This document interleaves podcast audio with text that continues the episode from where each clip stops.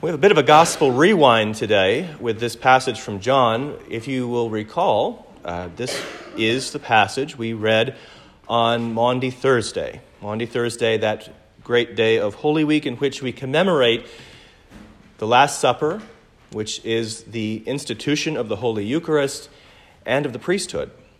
And it's in this dinner where Jesus humbles himself and gives that great lesson to his disciples by taking off his outer robe, tying a towel around his waist, and washing their feet. And then he gives them a new commandment that they love one another as he loves them. Because, as he says, uh, you will look for me, and as I said to the Jews, so now I say to you, where I am going, you cannot come. So, in the context of Good uh, Thursday, uh, this has that foreshadowing, very sad tone to it, knowing, as we do, that Jesus is on his way to Calvary and the cross and a gruesome death.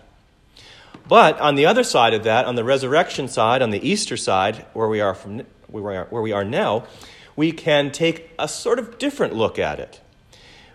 Of course, we know in the coming weeks we will have the Feast of the Ascension, the day in which Jesus returns uh, bodily to heaven from whence he came.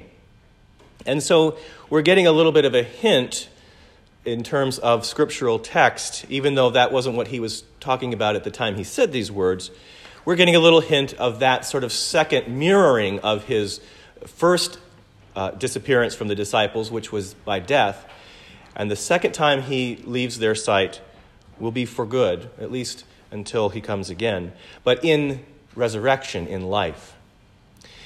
And so we know that's coming. But think about the disciples whom he's talking to in this case. Now, this is Maundy Thursday. They're still fighting amongst themselves who will be the greatest. Uh, Judas has gone out to betray him. Things are not looking good. And the disciples, as we know, throughout Jesus' earthly ministry, often miss the mark, often fail to understand what it is he's trying to convey to them because you can understand it. They're human beings like you and me, and Jesus is trying to open up and explain God's plan for salvation for the world, which is a pretty tall order. So they make mistakes over and over again, like we do. And even after Jesus' resurrection, we remember we see them locked away in a room for fear of their own lives because they can't see through those heavenly eyes. They, they keep looking through the eyes of the world, through the eyes of fear. But as time goes on, and Jesus appears to them numerous times, they begin to go out and they begin to perform signs and miracles, really. And so we have this we have this image now of Jesus telling them, I will not be with you much longer. So you are going to have to go out into the world. You are going to have to love each other like I've loved you. And not just the few of you, it's for everyone. And that was a, a, problem, really, for the early followers of Jesus, the followers of the way before it was even called Christianity, because a lot of them felt like Christianity was just a fulfillment of Judaism. Now, we know that, that very quickly uh, we were disabused of that idea because Christianity took on its own, uh, its own form, its own doctrine, even though it's rooted in the traditions of Judaism. And so we have uh, this story of Peter uh, in Joppa, modern day Jaffa on the Mediterranean, uh, where he is praying. And Peter has this vision. And this vision is one of my favorite stories from Sunday school growing up because it's just such a fantastical thing. And I remember some sort of uh, illustration of it. We had those, um, I don't know if they have them anymore, but they were so much fun. These big boards that were covered in pale blue felt, and all the Bible characters had uh, were little cutouts, and they had flocking on the back, and you could make these little dioramas to explain Bible stories to children, and, and so those really stuck, stuck with me anyway. And there was this one of Peter's vision of this sheet coming down from heaven, and all sorts of animals on this sheet. And as we all know, I'm sure, uh, certain observant Jews will not eat certain types of food because they are considered unclean. And so Peter sees this sheet coming down with all these uh, different types of animals on them, and he hears a voice say, Kill and eat. And perhaps he thinks he's being put to the test. And so, three times he says, No, never. I will not ever let anything unclean touch my lips. I never have, and I never will. But God says to him three times, I have made nothing that is unclean. And so the vision ends with the sheet returning back to heaven. And that's great in terms of uh, uh, culinary uh, expansion because I, I know I really enjoy oysters and lobster and things like that. But that's really not the main point of, of all this. This is one metaphor uh, not just food, but God is saying to Peter, I have made nothing, I have made no one who is unclean. And so immediately after this vision, he's visited by three men who say, We have been sent to get you. Someone has seen an angel, a vision of an angel who's asked to send for you and to said that you would give a word that would save his entire household. And so he goes.